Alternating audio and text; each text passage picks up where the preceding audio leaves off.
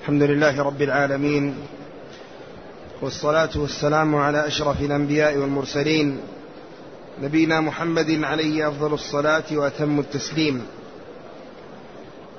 قال الإمام الأواب شيخ الإسلام محمد بن عبد الوهاب رحمه الله تعالى وغفر له وللشارح والسامعين: قال: الأصل الثالث: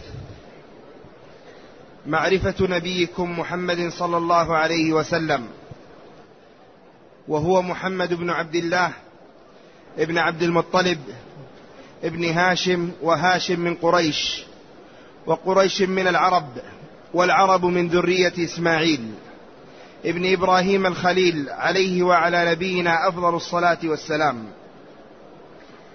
وله من العمر 63 سنة، منها 40 قبل النبوة، 23 نبيا ورسولا. نبئ بإقرأ وأرسل بالمدثر، وبلده مكة، وهاجر إلى المدينة. بعثه الله بالنذارة عن الشرك ويدعو إلى التوحيد. والدليل قوله تعالى: يا أيها المدثر قم فأنذر، وربك فكبر، وثيابك فطهر، والرجز فاهجر، ولا تمنن تستكثر، ولربك فاصبر. ومعنى قم فأنذر: ينذر عن الشرك ويدعو إلى التوحيد. وربك فكبر، أي عظمه بالتوحيد. وثيابك فطهر، أي طهر أعمالك عن الشرك. والرجز فاهجر، الرجز الأصنام، وهجرها تركها، والبراءة منها وأهلها. أخذ على هذا 10 سنين يدعو إلى التوحيد، وبعد 10 عرج به إلى السماء، وفرضت عليه الصلوات 5، وصلى في مكة 3 سنين، وبعدها أمر بالهجرة إلى المدينة. نعم. الحمد لله رب العالمين، والعاقبة للمتقين، وأشهد أن لا إله إلا الله وحده لا شريك له، وأشهد أن محمدا عبده ورسوله، صلى الله وسلم عليه وعلى آله وأصحابه أجمعين. أما بعد، قال المؤلف رحمه الله تعالى: الأصل الثالث: معرفة نبيكم محمد صلى الله عليه وسلم. هذا الأصل الثالث من أصول الإيمان، وعرفنا أن أصول الإيمان 3: معرفة العبد ربه، ودينه، ونبيه محمد صلى الله عليه وسلم. وهذا الأصل له أهمية عظمى ومكانة عليا، لأن معرفة العبد بالله ومعرفة العبد بدين الله جل وعلا لا تكون ولا تتم ولا تتهيأ إلا من طريق الرسول عليه الصلاة والسلام. ولهذا من لم يعرف الرسول صلى الله عليه وسلم لا يعرف الله ولا يعرف دينه، لأنه عليه الصلاة والسلام واسطة بين الله جل وعلا وبين عباده في إبلاغ دينه. وهكذا كل الرسل وسائط بين الله وبين العباد في إبلاغ الدين، يتنزل عليهم الوحي من الله جل وعلا ويبلغون. والله تعالى يقول: وما على الرسول إلا البلاغ. فالرسل واسطة في بلاغ الدين، لأن حكمة الله جل وعلا لما خلق الخلق ليعبدوه اقتضت ألا ينزل الوحي على الناس أجمعين، ألا تنزل الملائكة بالوحي على الناس أجمعين، وإنما اقتضت حكمة الله عز وجل أن يصطفي من الناس رسلا أن يصطفي جل وعلا من الناس رسلا. الله يصطفي من الملائكة رسلا ومن الناس، فهو جل وعلا يصطفي من الناس صفوتهم وخيارهم ليكونوا رسلا بينه وبين عباده في إبلاغ دينه، يبلغون دين الله. يا أيها الرسول بلغ، مهمتهم هذه البلاغ، إبلاغ دين الله، وهذه مهمة المرسل.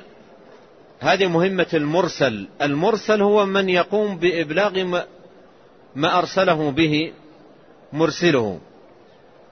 فالرسل يبلغون دين الله، وهم واسطة بين الله جل وعلا وبين العباد في إبلاغ الدين. ولهذا ليس هناك سبيل لمعرفة الله وأسمائه وصفاته وأفعاله وأوامره ونواهيه ومعرفة شرعه ودينه إلا من طريق الرسل. والرسل سبيلهم في هذه المعرفة الوحي. قال الله عز وجل لرسوله عليه الصلاة والسلام: وكذلك أوحينا إليك روحا من أمرنا ما كنت تدري ما الكتاب ولا الإيمان ولكن جعلناه نورا نهدي به من نشاء من عبادنا. فينزل الله سبحانه وتعالى وحيه على أنبيائه ورسله، ثم هم يبلغون وحي الله، وتنزيله إلى الناس. ولقد بعثنا في كل أمة رسولا أن اعبدوا الله واجتنبوا الطاغوت وما أرسلنا من قبلك من رسول إلا نوحي إليه أنه لا إله إلا أنا فاعبدون. فالرسل هذه مهمتهم، وسائط بين الله وبين العباد في إبلاغ الدين، في إبلاغ دين الله جل وعلا. وهذا يبين لنا أهمية معرفة الرسول، وأن من لم يعرف الرسول عليه الصلاة والسلام لا يعرف ربه ولا يعرف دينه ولا يعرف كيف ينال رضا ربه وكيف يفوز بثوابه وكيف ينجو من سخطه وعقابه، لا يعرف ذلك إلا من طريق الرسل عليهم صلوات الله وسلامه. فالطريق إلى الهدى والحق مسدود إلا من طريق الرسول، صلى الله عليه وسلم.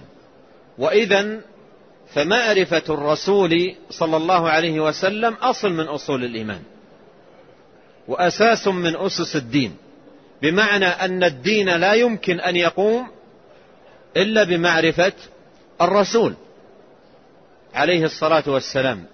لا يمكن أن يقوم الدين إلا بمعرفة الرسول عليه الصلاة والسلام، لأنه هو واسطة بين الله وبين العباد في معرفة الدين، في معرفة دين الله وأمره ونهيه وأسمائه وصفاته. هذه كلها إنما تعرف من طريق الرسول صلى الله عليه وسلم. ولهذا فإن حاجة الناس وضرورتهم إلى المعرفة بالرسل أشد من حاجتهم إلى الطعام والشراب، والماء والهواء وغير ذلك. لأن إذا انحبس عن العبد الطعام والشراب فإنه يموت، ويفارق هذه الحياة الدنيا. لكن إذا لما يفز بالوحي ولم يكن من أهل اتباع الوحي فإنه يبوء بعذاب الله وسخطه في الدنيا والآخرة. فحاجة العبد وضرورته إلى معرفة الرسل ومعرفة ما جاءوا به واتباع سبيلهم أشد الحاجات وأعظم الضرورات. ولهذا قال رحمه الله الأصل الثالث. وسبق أيضا أن أشرت إلى جملة من الأحاديث الثابتة عن النبي صلى الله عليه وسلم التي جمعت هذه الأصول الثلاثة: معرفة الله ومعرفة دينه ومعرفة نبيه صلى الله عليه وسلم. والناس أجمعين يوم يقومون بين يدي رب العالمين يوم القيامة يسألون عن الرسل، فثمة سؤال يوجه للناس أجمعين يوم القيامة: ماذا أجبتم المرسلين؟ ماذا أجبتم المرسلين؟ كما أنهم يسألون أيضا ماذا كنتم تعبدون. الأول سؤال قوله ماذا كنتم تعبدون سؤال عن الإخلاص والتوحيد، وقوله ماذا أجبتم المرسلين سؤال عن الاقتداء والمتابعة وسلوك سبيل الأنبياء والمرسلين، لأنه لا يعبد إلا الله ولا يعبد الله إلا بما جاء عن رسله عليهم صلوات الله وسلامه. قال الأصل الثاني معرفة نبيكم محمد صلى الله عليه وسلم.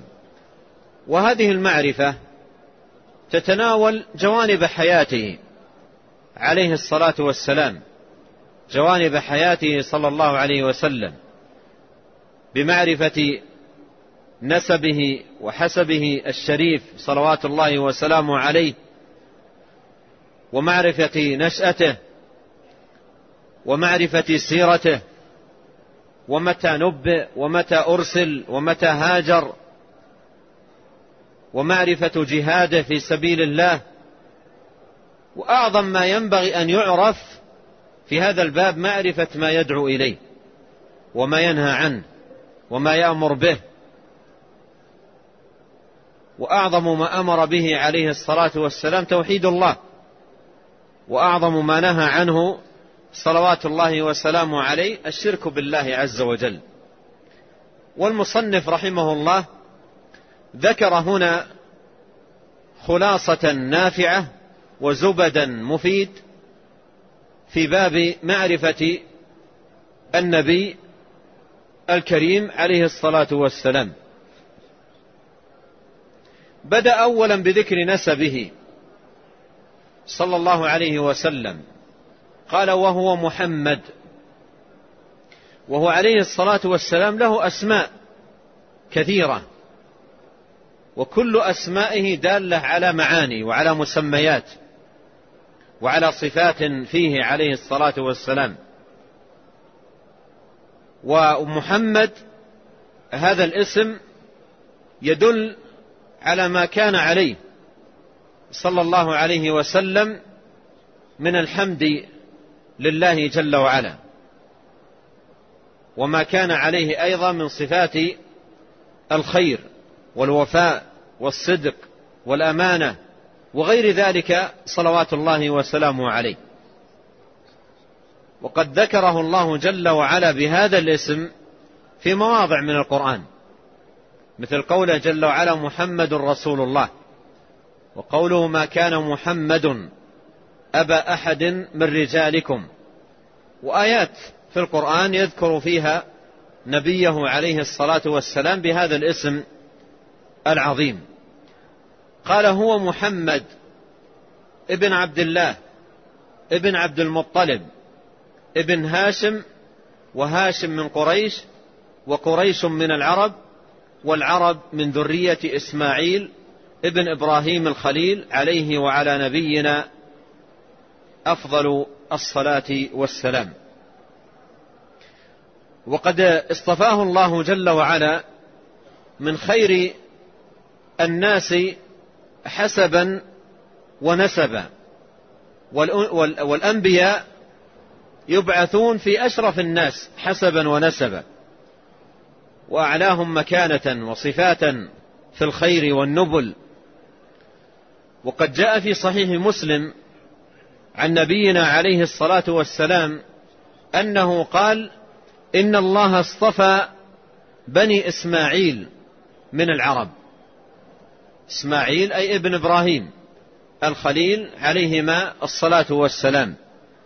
قال: إن الله اصطفى بني إسماعيل من العرب، واصطفى من بني إسماعيل كنانة، واصطفى من كنانة قريشا، واصطفى من قريش بني هاشم، واصطفاني من بني هاشم فأنا خيار من خيار، فأنا خيار من خيار، أي من خيار الناس نسبا وحسبا وأصلا، صلوات الله وسلامه وبركاته عليه.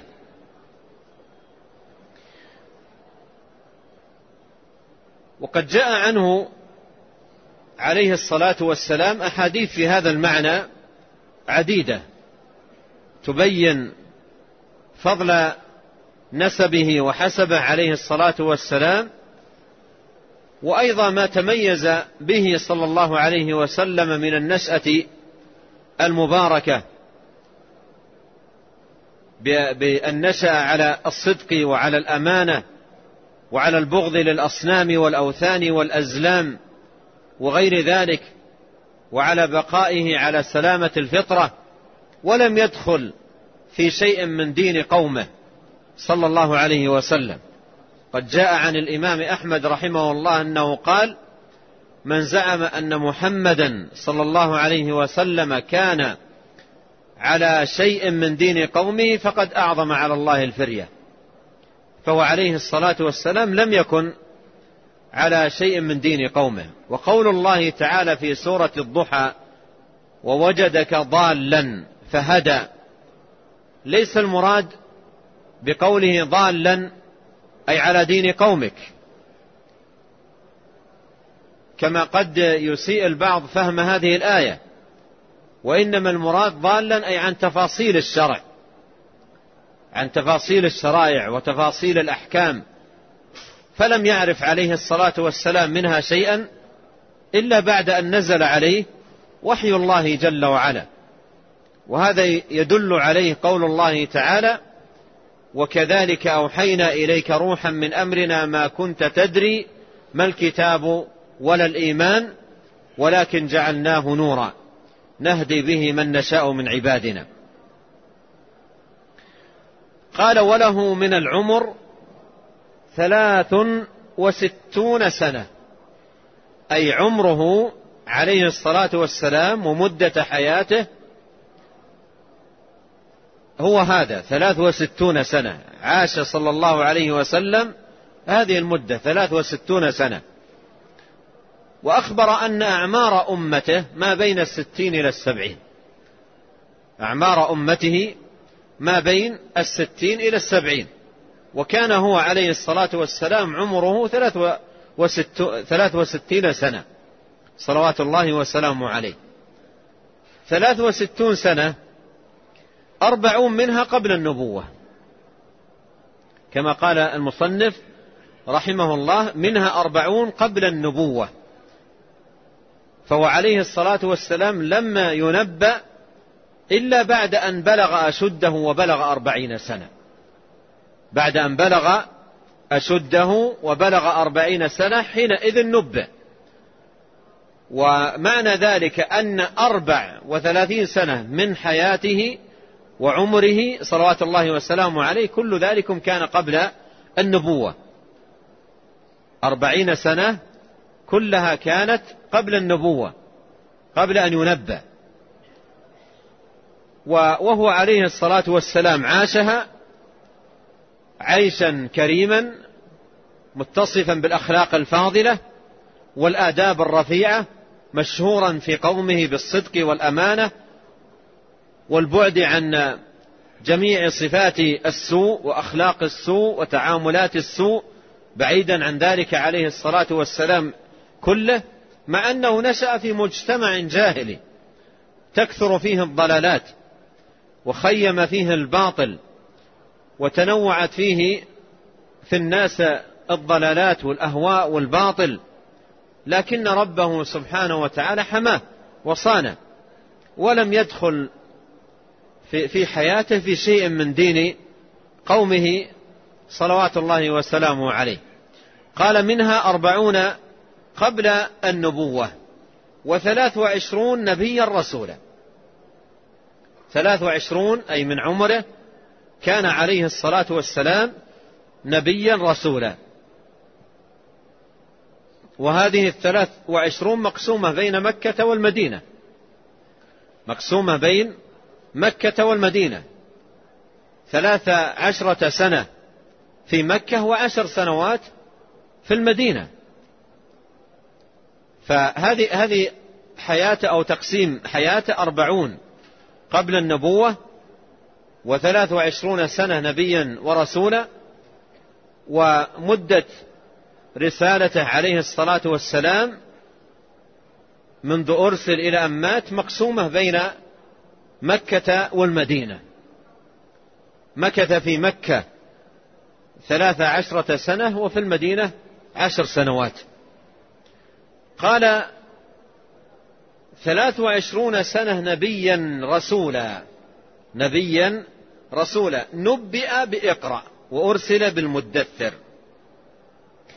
نبئ بإقرأ أي أول ما نزل عليه الوحي وبدأه الوحي بأن نزل عليه صدر سورة اقرأ، نزل عليه صدر هذه السورة، اقرأ باسم ربك الذي خلق، خلق الإنسان من علق، اقرأ وربك الأكرم الذي علم بالقلم.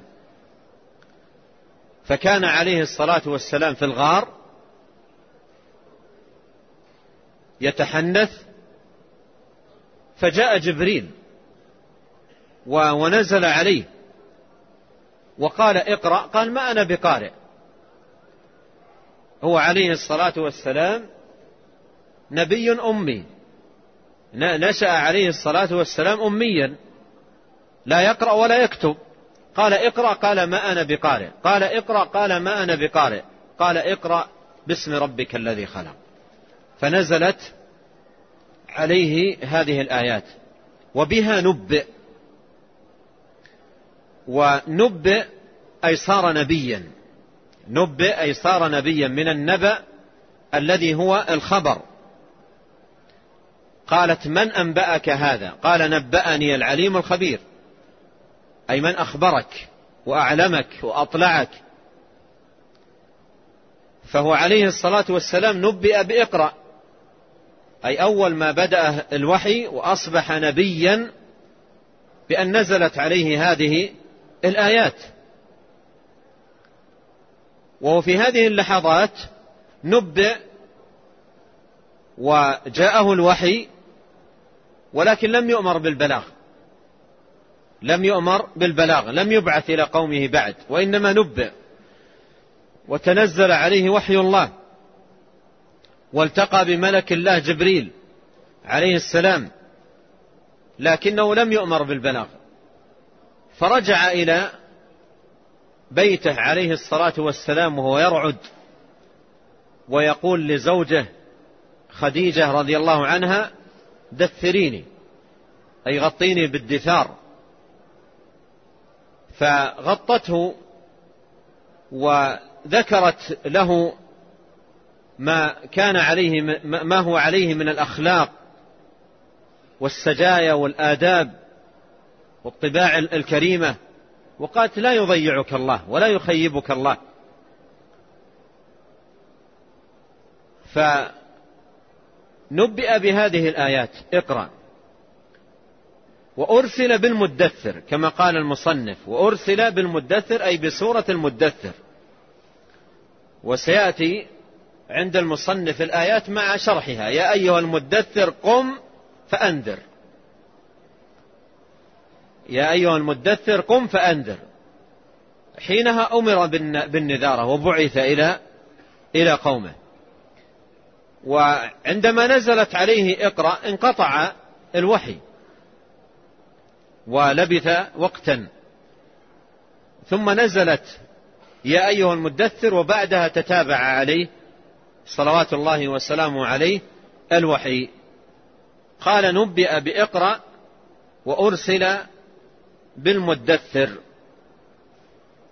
وبلده مكة وهاجر إلى المدينة، بلده أي التي ولد فيها ونشأ فيها حياته هي مكة، فعليه الصلاة والسلام ولد في مكة ونشأ في مكة، أمضى حياته ونشأته في مكة، اللهم إلا الوقت الذي كان عند المرضعة السعدية في البرية، وإلا حياته أمضاها عليه الصلاة والسلام منذ ولد في مكة. قال وبلده مكة وهاجر إلى المدينة، وهاجر إلى المدينة. عرفنا أن هجرته إلى المدينة بعد 53 سنة من عمره، حيث عاش في المدينة 10 سنوات صلوات الله وسلامه عليه. قال وهاجر إلى المدينة، وسيأتي كلام المصنف رحمه الله تعالى عن الهجرة وما يتعلق بها. قال بعثه الله بالنذارة عن الشرك ويدعو إلى التوحيد. بعثه بالنذارة عن الشرك أي بإنذار قومه وتحذيرهم من الشرك بالله الذي هو أعظم الذنوب وأشد الموبقات وأكبر الكبائر وأعظم الجرائم والآثام، فبعث بالنذارة من الشرك وبالدعوة إلى التوحيد، وبالدعوة إلى التوحيد، وهو أول شيء بدأ به قومه عليه الصلاة والسلام، فقومه لم يسمعوا منه في بدء دعوته إلا الدعوة إلى التوحيد، بل مكث عليه الصلاة والسلام منذ بعث 10 سنوات وهو لا يدعو إلى التوحيد، لا يدعو إلا إلى التوحيد، لا يدعو إلا إلى التوحيد، 10 سنوات لا يسمعون منه إلا التحذير من الشرك والدعوة إلى التوحيد. وهكذا شأن الأنبياء والرسل قبله عليه الصلاة والسلام، أول ما يقرع سمع أقوامهم منهم الدعوة إلى توحيد الله، اعبدوا الله ما لكم من إله غيره. ونبينا عليه الصلاة والسلام أول شيء سمعه قومه منه قولوا لا إله إلا الله تفلحوا، والقوم يعرفون معنى لا إله إلا الله وأنها تعني البراءة من الأوثان والأصنام وإخلاص العبادة لله جل وعلا، ولهذا لما قال لهم قولوا لا إله إلا الله تفلحوا قالوا أجعل الآلهة إلها واحدة إن هذا لشيء عجاب. وأيضا قال تعالى وانطلق الملأ منهم أن امشوا واصبروا على آلهتكم، عرفوا أن لا إله إلا الله تعني نبذ الآلهة وبطلان عبادتها، وأن العبادة حق لله سبحانه وتعالى، عرفوا معنى هذه الكلمة ومدلولها. فهو عليه الصلاة والسلام أول ما بدأ قومه به من الدعوة الدعوة إلى التوحيد والتحذير من الشرك، ينذرهم من الشرك ومن عبادة الأصنام ويبين لهم أنها باطلة، وقام بهذا الأمر أتم قيام عليه الصلاة والسلام، قام بهذا الأمر أتم قيام، ينذر قومه من الشرك ومن عبادة الأصنام. قال الله جل وعلا واصدع بما تؤمر، فكان هو هذا شأنه. ولك هنا أن تتأمل في شدة هذا الأمر، شدة هذا الأمر، يعني هو في مجتمع الشرك فيه مخيم والضلال مغطي المجتمع بأسره، والناس في جاهلية جهلاء وضلالة عمياء. قال عليه الصلاة والسلام إن الله نظر إلى أهل الأرض فمقتهم عجمهم وعربهم إلا بقايا من أهل الكتاب، والجميع كلهم خيم عليهم الضلال والباطل أشد التخييم. فبعث عليه الصلاة والسلام في هؤلاء وحيدا، وبعث في شيء مصادم لعقائدهم، لنحلهم، لأهوائهم، لطرائقهم، لعقائد آبائهم، مصادم تماما. وهذا من أصعب ما يكون، يأتي إلى المجتمع مصادما كل ما عليه المجتمع وكل ما نشأ عليه المجتمع وعلى عقائد الآباء والأجداد.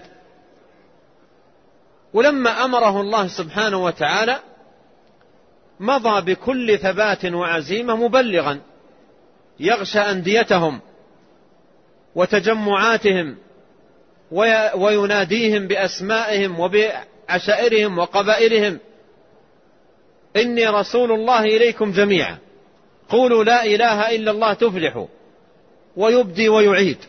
مضى سنوات عليه الصلاة والسلام في الدعوة إلى توحيد الله، سفهه قومه وجهلوه ورموه بالجنون ورموه بالكهانة والسحر ورموه بكل عظيمة، وحذروا منه وبثوا حوله الدعايات المغرضة، وآذوه عليه الصلاة والسلام الأذى الشديد. وكان الناس في شوارع مكة يهتفون بكل قادم: إن محمدا مجنون، إن محمدا كذا، إن محمدا كذا، دعاية مكثفة ضده عليه الصلاة والسلام وضد دعوته، وهو صابر كما صبر أولو العزم من الرسل، داعي إلى الله: يا قوم يا قوم يا قوم، يدعو ويكرر ويبدي ويعيد، يؤذى فيصبر. واشتد أذاهم عليه وهو صابر، ولم يثنه ذلك عن المضي في الدعوة إلى الله سبحانه وتعالى، إلى أن أخرجه قومه من بلده وتمالأوا على قتله عليه الصلاة والسلام، ودبروا مؤامرة لقتله في فراشه ليلا. وفي ذاك الوقت هاجر عليه الصلاة والسلام وخرج من مكة، خرج من مكة ليس برغبة منه بالخروج عن هذا البلد، ولكن لأن قومه اشتد أذاهم عليه في هذا البلد وتمالأوا على قتله والإجهاز عليه والقضاء عليه. ثم مع هذا العداء الشديد والكيد والتآمر على قتله، جعل عليا رضي الله عنه على فراشه ومضى وخرج متسللا ليلا مع أبي بكر الصديق صاحب النبي صلى الله عليه وسلم، وأمر عليا أن يعيد الأمانات. كان رجل معروف بالأمانة، وكان قومه إن خافوا على شيء لا يأتمنون أحدا مثله عليه، أو لا يجدون أحدا مثله يأتمنونه، فكانوا يضعون عنده الأمانات والودائع، معروف عندهم بالأمين. فأمر علي أن يعيد الأمانات، يعيد الأمانات لأصحابها. ما قال هؤلاء عادوني وآذوني وأخرجوني من بلدي ولا يستحقون من يحفظ لهم أمانتهم وأنا أوذيت وأنا، لم يتأول لنفسه شيئا، أعاد الأمانات كاملة إلى أصحابها. وخرج عليه الصلاة والسلام مهاجرا إلى المدينة. قال: وبلده مكة، وهاجر إلى المدينة. مكة مكث فيها بعد أن أرسل 13 سنة، والمدينة 10 سنوات، إلى أن مات 10 سنوات، ثم مات عليه الصلاة والسلام ودفن بالمدينة. قال: بعثه الله بالنذارة عن الشرك ويدعو إلى التوحيد، والدليل قوله تعالى: يا أيها المدثر قم فأنذر وربك فكبر، وثيابك فطهر، والرجز فاهجر، ولا تمنن تستكثر، ولربك فاصبر. هذه الآيات بداية الرسالة وبداية البعثة، وهي تحمل في مضمونها زبدة الرسالات وخلاصة دعوة النبيين، فيتحمل قاعدة الدين وأساسه، لأن أول ما بعث وأمر بالنذارة قم فأنذر، أول ما بعث ونزل عليه هذه الكلمات، فهذه الكلمات تحمل في معانيها وطياتها ومضامينها قاعدة الدين وأصله وأساسه وزبدة دعوة النبيين والمرسلين. ولهذا اعتنى الشيخ رحمه الله ببيان معاني هذه الآيات ومضامينها ومدلولها باختصار بما يحتمله هذا المختصر. قال: ومعنى قم فأنذر، ومعنى قم فأنذر ينذر عن الشرك ويدعو إلى التوحيد. قم فأنذر أي أنذر قومك من ماذا؟ قومه على الشرك، على الجاهلية، على عبادة الأصنام. مكة امتلأت بالأصنام، والبيت الحرام امتلأ أصناما في داخله وحوله، امتلأ بالأصنام حتى كسرها عليه الصلاة والسلام بيده يوم فتح مكة: وقل جاء الحق وزهق الباطل إن الباطل كان زهوقا. وإلا كانت الأصنام كثيرة محيطة بالبيت من كل جانب، تعبد ويذبح لها وينذر وتصرف لها أنواع العبادات. فأول ما نزل عليه قم فأنذر، أول ما نزل عليه بالبعثة والرسالة قم فأنذر، أي أنذر قومك من الشرك وامرهم بالتوحيد.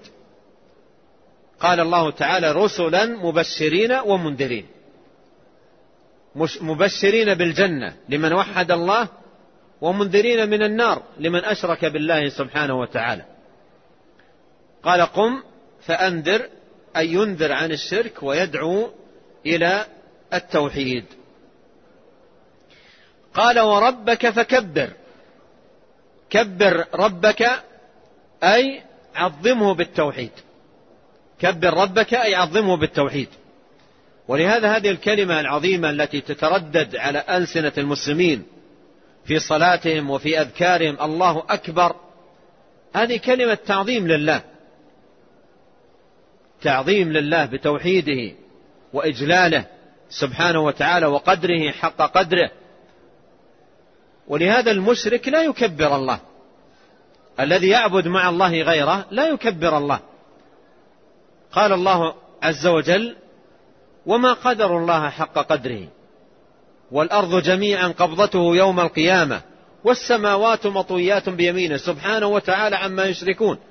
المشرك الذي يدعو الوثن ويعبد الصنم ويتعلق بغير الله هو لا يكبر الله.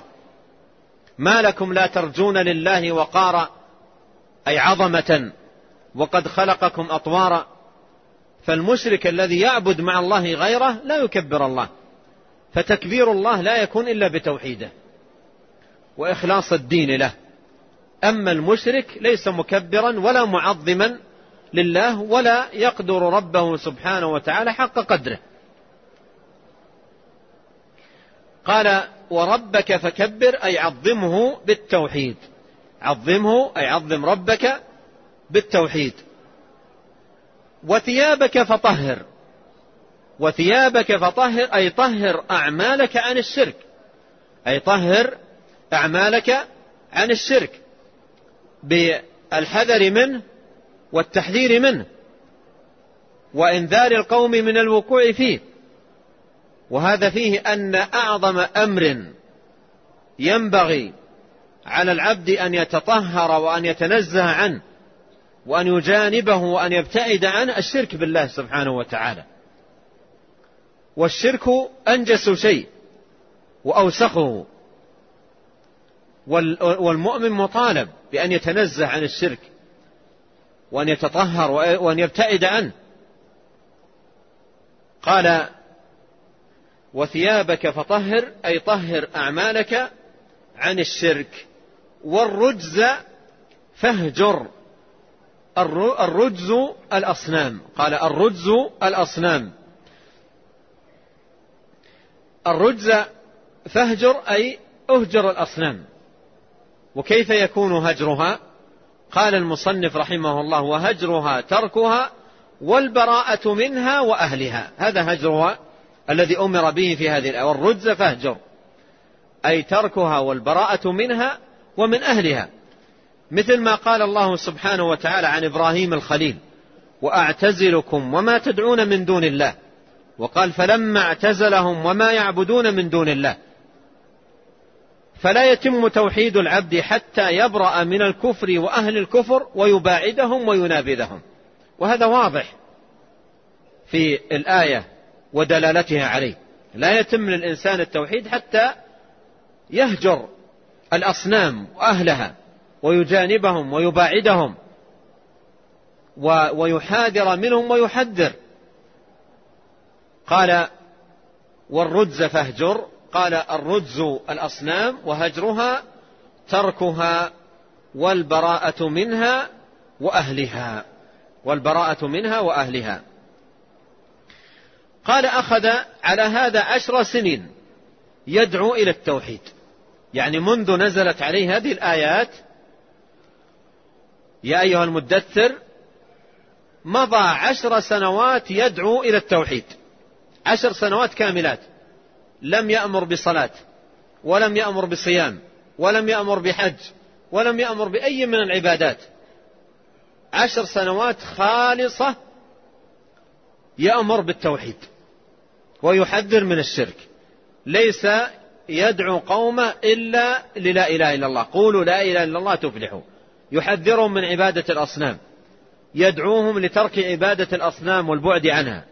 مضى على ذلك 10 سنوات، 10 سنين يدعو إلى توحيد الله عز وجل، أي قبل فرض الصلاة.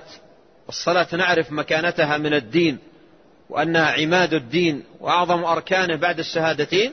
الصلاة لم تفرض من أول الأمر، بل بقي عليه الصلاة والسلام منذ أرسل 10 سنوات لم تفرض الصلاة، فضلا عن بقية الفرائض التي هي غير الصلاة. قال أخذ على هذا 10 سنين يدعو إلى التوحيد. وبعد 10 بعد أن أتم 10 سنوات داعيا إلى توحيد الله، عرج به إلى السماء، عرج به إلى السماء، أسري بجسده عليه الصلاة والسلام وروحه جميعا من المسجد الحرام إلى المسجد الأقصى. سبحان الذي أسرى بعبده ليلا من المسجد الحرام إلى المسجد الأقصى. ثم عرج به عليه الصلاة والسلام إلى السماء، إسراء من المسجد الحرام إلى المسجد الأقصى ليلا، ثم عروج إلى السماء. عروج إلى السماء، ما المسافات التي قطعها عليه الصلاة والسلام في ليلة واحدة؟ وجاء الصباح عند قومه، ما المسافات التي قطعها من المسجد الأقصى، من المسجد الحرام إلى المسجد الأقصى، وهذه أقصر مسافة قطعها في رحلته تلك. ثم من المسجد الأقصى عرج به إلى السماء، من الأرض إلى السماء الدنيا، إلى السماء التي تليها، إلى السماء التي تليها، حتى بلغ سدرة المنتهى عليه الصلاة والسلام. وقد جاء في بعض الأحاديث والآثار أن بين الأرض والسماء 500 سنة، وثخن كل سماء 500 سنة، وبين كل سماء وسماء 500 سنة، كل هذه المسافات قطعها عليه الصلاة والسلام في ليلة واحدة حتى بلغ سدرة المنتهى، فأوحى إليه ربه جل وعلا وما أوحى، وسمع وحي الله من الله، وسمع كلام الله سبحانه وتعالى من الله، وأمره بالصلاة 50 صلاة في اليوم والليلة، فرضها عليه وعلى أمته 50 صلاة في اليوم والليلة، ونزل عليه الصلاة والسلام بهذه الفريضة 50 صلاة في اليوم والليلة نزل بها.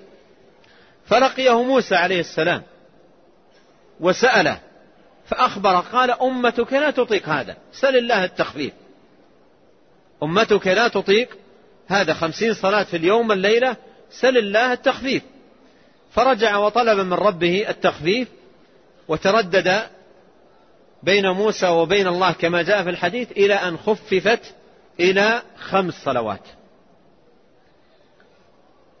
وهي 50 بالعمل و50 بالأجر، لأن الحسنة ب10 أمثالها. فنزل عليه الصلاة والسلام وفرضت عليه الصلوات ال5 وعلى أمته، ونزل بهذه الفريضة. هذا بعد 10 سنوات من البعثة، يعني كان عمره عليه الصلاة والسلام 50 سنة، أتم الخمسين حينئذ فرضت الصلاة، ونزل عليه الصلاة والسلام بهذه الفريضة، وكذبه قومه وسخروا منه، وله معهم في هذا وقائع معروفة في كتب السيرة حول الإسراء والمعراج وتكذيب قومه، وأصبحوا يسخرون منه، وجاءوا لأبي بكر رضي الله عنه وقالوا إنه يزعم كذا، يريدون تنفيره منه، قال إن كان قال ذلك فقد صدق، صديق الأمة رضي الله عنه وأرضاه. فالشاهد أنه نزل بذلك. ومن عجائب حال بعض أمته أن الصلاة التي هي مفروضة عليهم في اليوم والليلة 5 صلوات لا يهتمون بها ولا يواظبون عليها، والاحتفال بليلة الإسراء والمعراج الذي وليس مشروع أصلا ولا مأمور به ولا دليل على فعله ما يفوتونه أبدا. فالفرض الواجب لا يعتنى به، والأمر المحدث لا يفوت ولا يضيع. وهذا من سوء الفهم وعدم البصيرة. الصلاة التي هي فرض، يعني نحن من أعظم ما نستفيد من الإسراء والمعراج فريضة الصلاة والمحافظة عليها، وأنها أهم الدين، يعني الحج فرض عليه وهو في الأرض، الصيام وهو في الأرض، بقية الفرائض وهو في الأرض، إلا الصلاة خصت بأن عرج به عليه الصلاة والسلام إلى السماء السابعة، إلى سدرة المنتهى، وسمع الأمر والفرض بالصلاة من الله بدون واسطة، سمع كلام الله من الله ونزل بها. ثم يأتي بعض الناس ويضيعون الصلاة المفروضة حتى ليلة الاحتفال، بعضهم يحتفل إلى الصباح وينام عن صلاة الفجر، فالفرض يضيع والأمر المحدث يواظب عليه ولا يضيع ولا يفوت. فهل هذا هو الاتباع؟ وهل هذا هو علامة صدق المحبة للرسول عليه الصلاة والسلام؟ ولهذا يحتاج كثير من الناس إلى أن يعيد النظر في طريقة دراسته للسيرة وطريقة استفادته من هدي النبي صلى الله عليه وسلم، وإلا يحال الدين إلى مواسم للاحتفالات، هذا يحتفل بالمولد، وهذا يحتفل بالإسراء والمعراج، وهذا يحتفل بالهجرة، وهذا يحتفل، والفرائض تضيع والواجبات لا يهتم بها، ويصبح الأمر مواسم للاحتفالات. وإذا نظرنا في تاريخ الصحابة والتابعين لهم بإحسان لا نرى فيهم مثل هذه الاحتفالات، وهم أشد الناس حبا للنبي عليه الصلاة والسلام وحرصا على اتباع هديه والسير على منهاجه صلوات الله وسلامه عليه، لكننا نرى فيهم مسارعة للخيرات ومسابقة إلى الفرائض والطاعات ومحافظة على الرغائب والمستحبات. هكذا مضت حياتهم في حسن اقتداء وحسن ائتساء وبعد عن البدع والأهواء. قال رحمه الله تعالى: وبعد العشر عرج به إلى السماء وفرضت عليه الصلوات الخمس، وصلى في مكة 3 سنين. وصلى في مكة 3 سنين، أي صلى الصلاة المكتوبة المفروضة 3 سنين، وبعدها أمر بالهجرة إلى المدينة. وبعدها أمر بالهجرة إلى المدينة، يعني بعد أن أمضى 13 سنة بعد الرسالة أمر بالهجرة إلى المدينة، لأنه أوذي في مكة أشد الأذى حتى في صلاته، وهو عليه الصلاة والسلام يصلي ساجد الله يأتي بعض بسلأ الناقة ويضعه على ظهره عليه الصلاة والسلام، أوذي أشد الأذى وتمالأوا على قتله كما تقدم، فأذن الله عز وجل له بالهجرة إلى المدينة. قال: والهجرة الانتقال من بلد الشرك إلى بلد الإسلام. والهجرة فريضة على هذه الأمة من بلد الشرك إلى بلد الإسلام، وهي باقية إلى أن تقوم الساعة. والدليل قوله تعالى: إن الذين توفاهم الملائكة ظالمي أنفسهم قالوا فيما كنتم، قالوا كنا مستضعفين في الأرض، قالوا ألم تكن أرض الله واسعة فتهاجروا فيها، فأولئك مأواهم جهنم وساءت مصيرا. إلا المستضعفين من الرجال والنساء والولدان لا يستطيعون حيلة ولا يهتدون سبيلا، فأولئك عسى الله أن يعفو عنهم، وكان الله عفوا غفورا. وقوله تعالى: يا عبادي الذين آمنوا إن أرضي واسعة فإياي فاعبدون. قال البغوي رحمه الله تعالى: سبب نزول هذه الآية في المسلمين الذين بمكة لم يهاجروا، ناداهم الله باسم الإيمان. والدليل على الهجرة من السنة قوله صلى الله عليه وسلم: لا تنقطع الهجرة حتى تنقطع التوبة ولا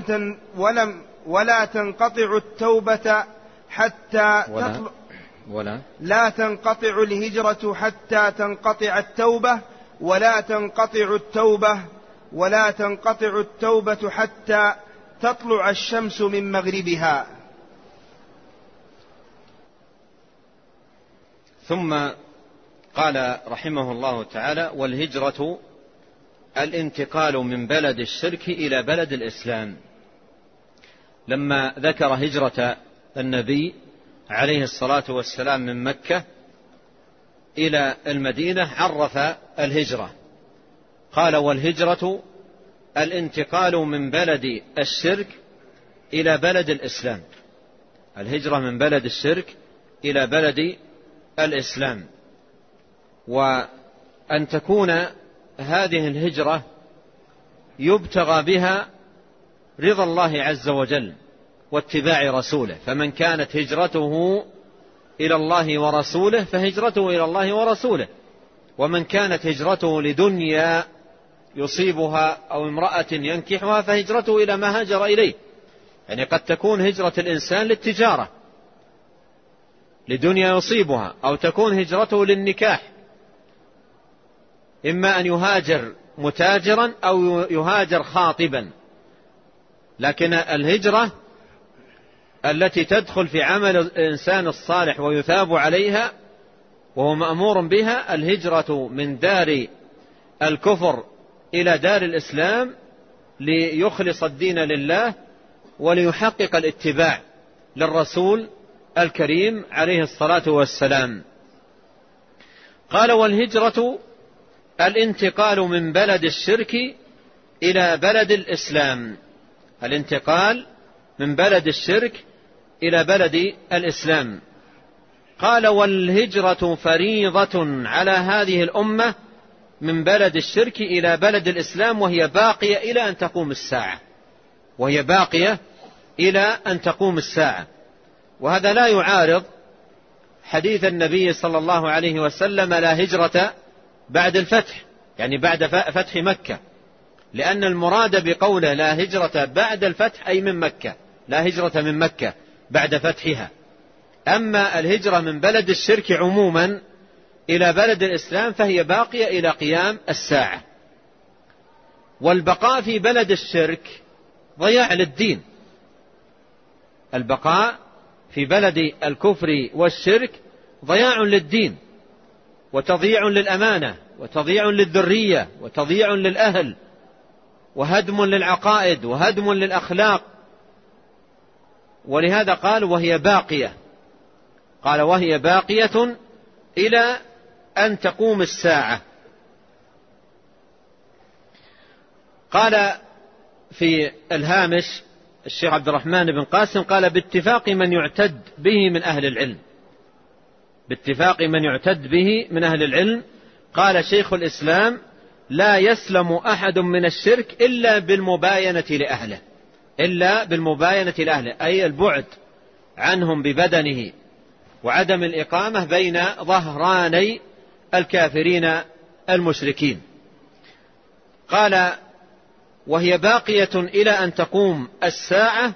والدليل على ذلك قول الله تعالى: إن الذين توفاهم الملائكة ظالمي أنفسهم، أي بإقامتهم بين ظهراني الكافرين، وببقائهم بدول الكفر والكافرين والمشركين.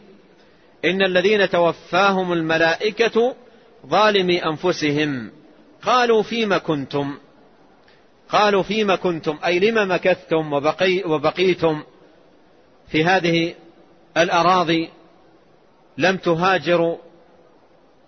قالوا فيما كنتم، قالوا كنا مستضعفين في الأرض، يعني عاجزين، لا نقدر على الخروج ولا نقدر على الذهاب، كنا مستضعفين في الأرض. قالوا: ألم تكن أرض الله واسعة، ألم تكن أرض الله واسعة فتهاجر فيها، يعني إلى المدينة، تخرج من بين، تخرج من الإقامة بين المشركين عبدة الأوثان إلى أرض الله الواسعة، إلى المدينة حيث تعبدون الله وتبقون مع أهل العبادة والإيمان والتوحيد. قال: فتهاجر فيها، فأولئك مأواهم جهنم وساءت مصيرا. وهذا فيه أن تارك الهجرة بعدما وجبت عليه مرتكب كبيرة من كبائر الذنوب، ولهذا تهدده الله جل وعلا وتوعده بنار جهنم. أولئك مأواهم، فأولئك مأواهم جهنم وساءت مصيرا. يستثنى من هؤلاء العاجزين فعلا، الذين لا قدرة لهم، لا يستطيعون، من ضعفة الصغار والولدان والنساء والعجزة، إلا المستضعفين من الرجال والنساء والولدان، هؤلاء مستثنون من هذا الوعيد. أما الذي عنده قدرة وقوة ومكنة ولم يهاجر فهو عرضة لهذا الوعيد الشديد الذي جاء في قوله: فأولئك مأواهم جهنم وساءت مصيرا.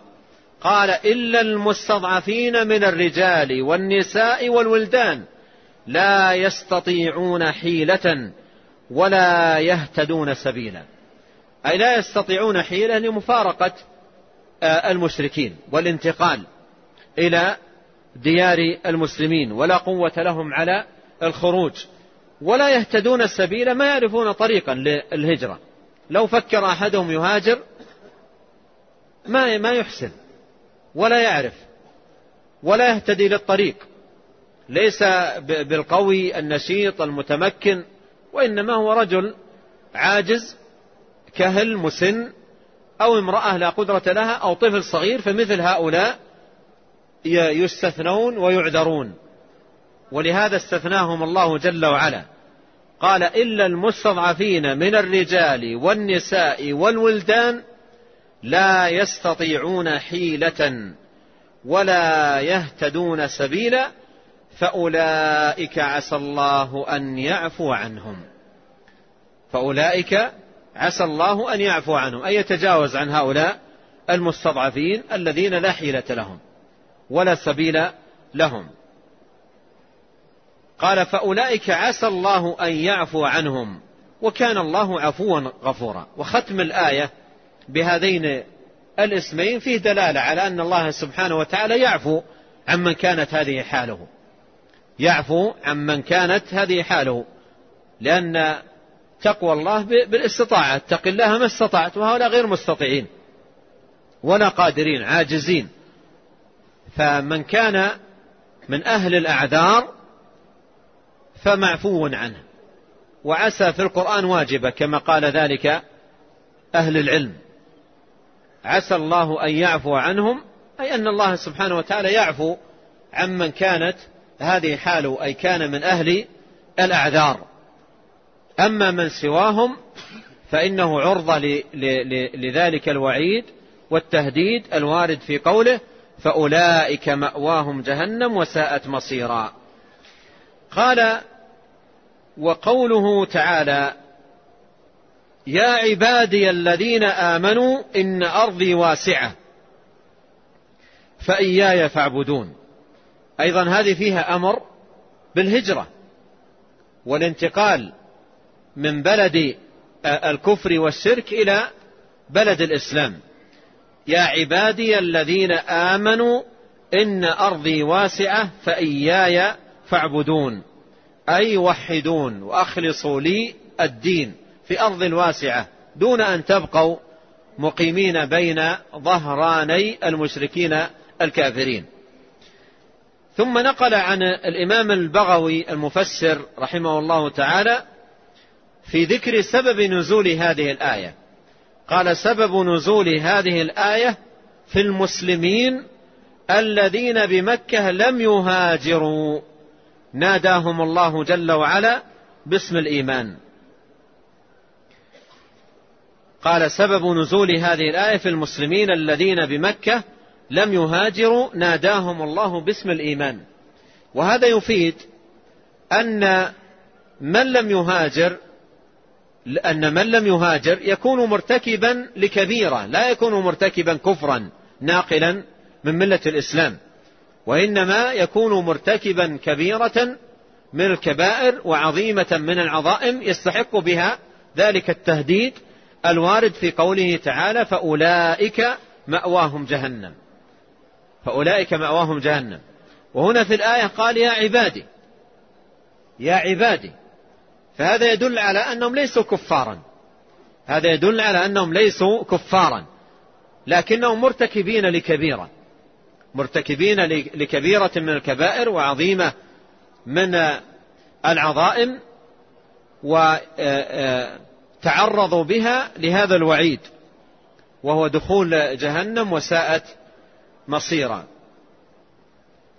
قال سبب نزول هذه الآية في المسلمين الذين بمكة لم يهاجروا ناداهم الله باسم الإيمان، ناداهم الله باسم الإيمان. هذه المنادات باسم الإيمان أو يا عبادي كما قدمت دليل على أنهم ليسوا كفارا، دليل على أنهم ليسوا كفارا، ولكنهم مؤمنون ناقصوا الإيمان، مؤمنون مرتكبون لكبيرة من الكبائر، ومرتكب الكبيرة معرض للوعيد، وهؤلاء يدل على أن فعلهم هذا كبيرة من الكبائر.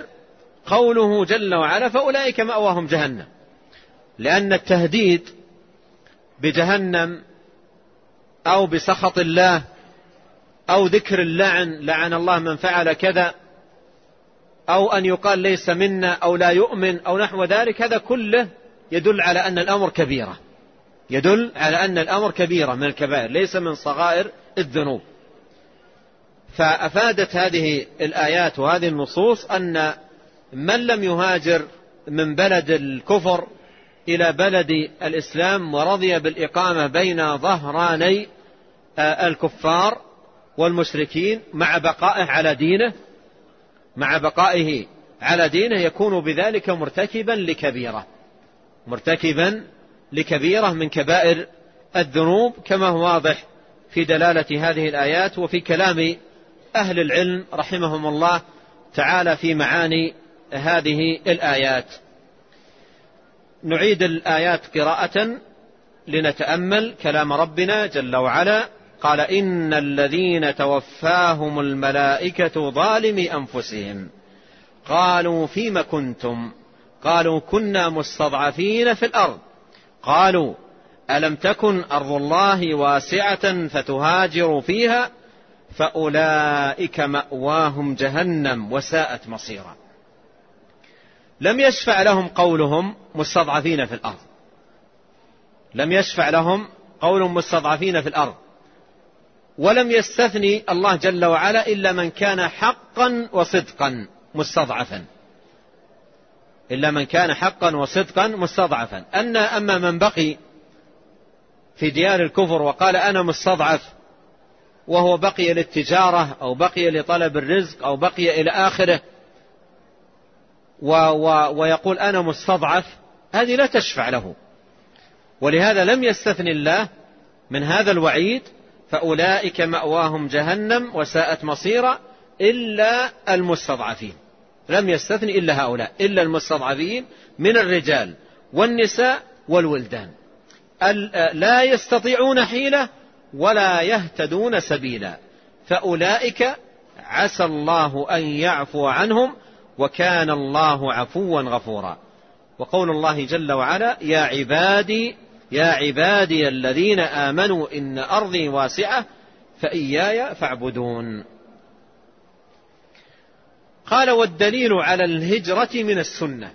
والدليل على أن الهجرة فريضة من ديار الكفر إلى ديار الإسلام من سنة النبي عليه الصلاة والسلام قول الله تعالى: لا تنقطع الهجرة حتى تنقطع التوبة. لا تنقطع الهجرة حتى تنقطع التوبة.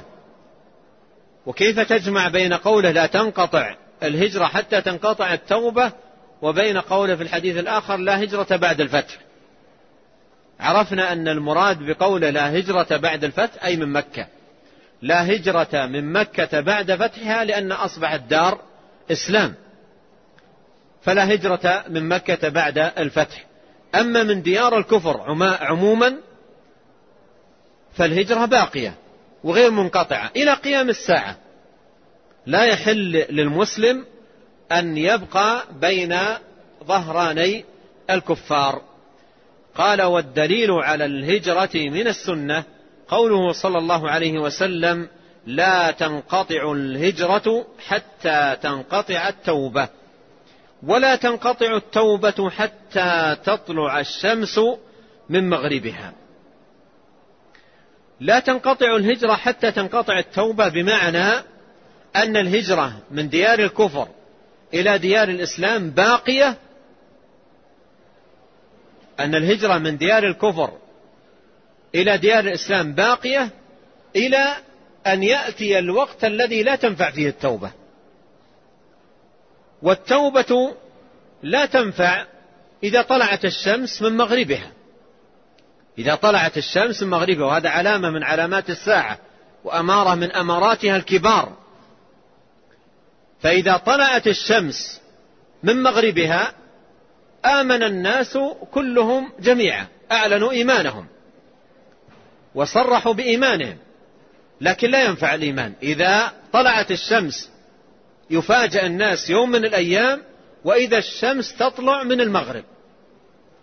فإذا رأوا هذه الآية الباهرة والعلامة العظيمة من آيات الله يؤمنون، وهذا يسميه أهل العلم إيمان مشاهدة، يعني شاهد الآية، شاهد اختلال الكون وتغيره، وشاهد بدء العلامات العظمى لقيام الساعة، فبدأ العالم يتغير، وانتظاما بدأ يتغير. الشمس بدل أنها من أول الزمان تطلع من المشرق إلى المغرب فتغيب، يفاجؤون يوم من الأيام وإذا بها طالعة من المغرب، اتجاهها عكسي من المغرب إلى المشرق، فيرون هذه الآية ويعلنون حينئذ الإيمان، يؤمنون. لا ينفع الإيمان. ولهذا العلماء يقولون الإيمان أخذا من الأدلة، الإيمان لا ينفع عندما تطلع الشمس من المغرب لأنه إيمان مشاهدة، ولا ينفع عندما تغرغر روح الإنسان، عندما يعاين الموت ويشاهد الموت وتغرغر روحه لا ينفع إيمانه، مثل إيمان فرعون. آمنت بالذي آمنت به بنو إسرائيل، لما أدركه الغرق أعلن هذا الإيمان. هذا يسمى إيمان مشاهدة. الأول مشاهدة الآية التي هي أمارة وعلامة على قيام الساعة، وإيمان الغرغرة أيضا إيمان مشاهدة للموت، وهذا الإيمان لا ينفع، وهذا الإيمان لا ينفع.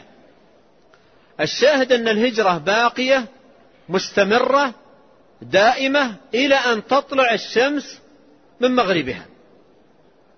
إذا طلعت الشمس من مغربها وهاجر إنسان ما تفيده الهجرة، وهاجر تائبا لا تفيده، يعني رأى الآية وهاجر لكونه رأى الآية لا تفيده. أما قبل طلوع الشمس من مغربها فالتوبة بالهجرة مفتوح بابها، لا يزال باب التوبة مفتوح حتى تطلع الشمس من مغربها. فإذا طلعت من مغربها طبع على كل قلب بما فيه. قال ولا تنقطع التوبة حتى تطلع الشمس من مغربها. فلما استقر، نعم، قال فلما استقر بالمدينة أمر ببقية شرائع الإسلام مثل الزكاة والصوم والحج والجهاد والأذان والأمر بالمعروف والنهي عن المنكر وغير ذلك من شرائع الإسلام. نكتفي بهذا ونتوجه إلى الله عز وجل بأسمائه الحسنى وصفاته العليا أن ييسرنا أجمعين لليسرى، وأن يجنبنا العسرى، وأن يصلح لنا شأننا كله، وأن يأخذ بنواصينا للخير، وأن يلهمنا رشد أنفسنا، وأن يعيذنا شرور أنفسنا وسيئات أعمالنا.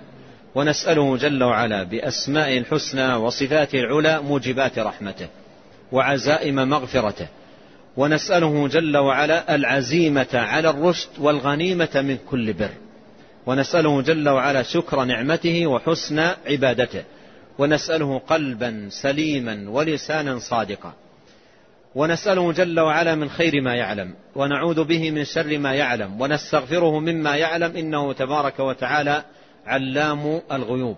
اللهم أعنا ولا تعن علينا، وانصرنا ولا تنصر علينا، وامكر لنا ولا تمكر علينا، واهدنا ويسر الهدى لنا، وانصرنا على من بغى علينا. اللهم اجعلنا لك شاكرين، لك ذاكرين، إليك أواهين، إليك منيبين، لك مطيعين. اللهم تقبل توبتنا، واغسل حوبتنا، وأجب دعوتنا، وثبت حجتنا، وسدد ألسنتنا، واهد قلوبنا، واسلل سخيمة صدورنا. اللهم أصلح لنا ديننا الذي هو عصمة أمرنا، وأصلح لنا دنيانا التي فيها معاشنا، وأصلح لنا آخرتنا التي فيها معادنا، واجعل الحياة زيادة لنا في كل خير، والموت راحة لنا من كل شر. اللهم آت نفوسنا تقواها، زكها أنت خير من زكاها، اللهم أنت وليها ومولاها. اللهم اغفر لنا ذنبنا كله، دقه وجله، أوله وآخره، سره وعلنه. اللهم اغفر لنا ما قدمنا وما أخرنا وما أسررنا وما أعلنا وما أسرفنا، وما أنت أعلم به منا، أنت المقدم وأنت المؤخر، لا إله إلا أنت. ربنا آتنا في الدنيا حسنة وفي الآخرة حسنة وقنا عذاب النار. ربنا إنا ظلمنا أنفسنا وإن لم تغفر لنا وترحمنا لنكونن من الخاسرين. اللهم اغفر لنا ولوالدينا ولمشايخنا وللمسلمين والمسلمات والمؤمنين والمؤمنات الأحياء منهم والأموات، إنك غفور رحيم. والله تعالى أعلم، وصلى الله وسلم على عبد الله ورسوله نبينا محمد وآله وصحبه أجمعين.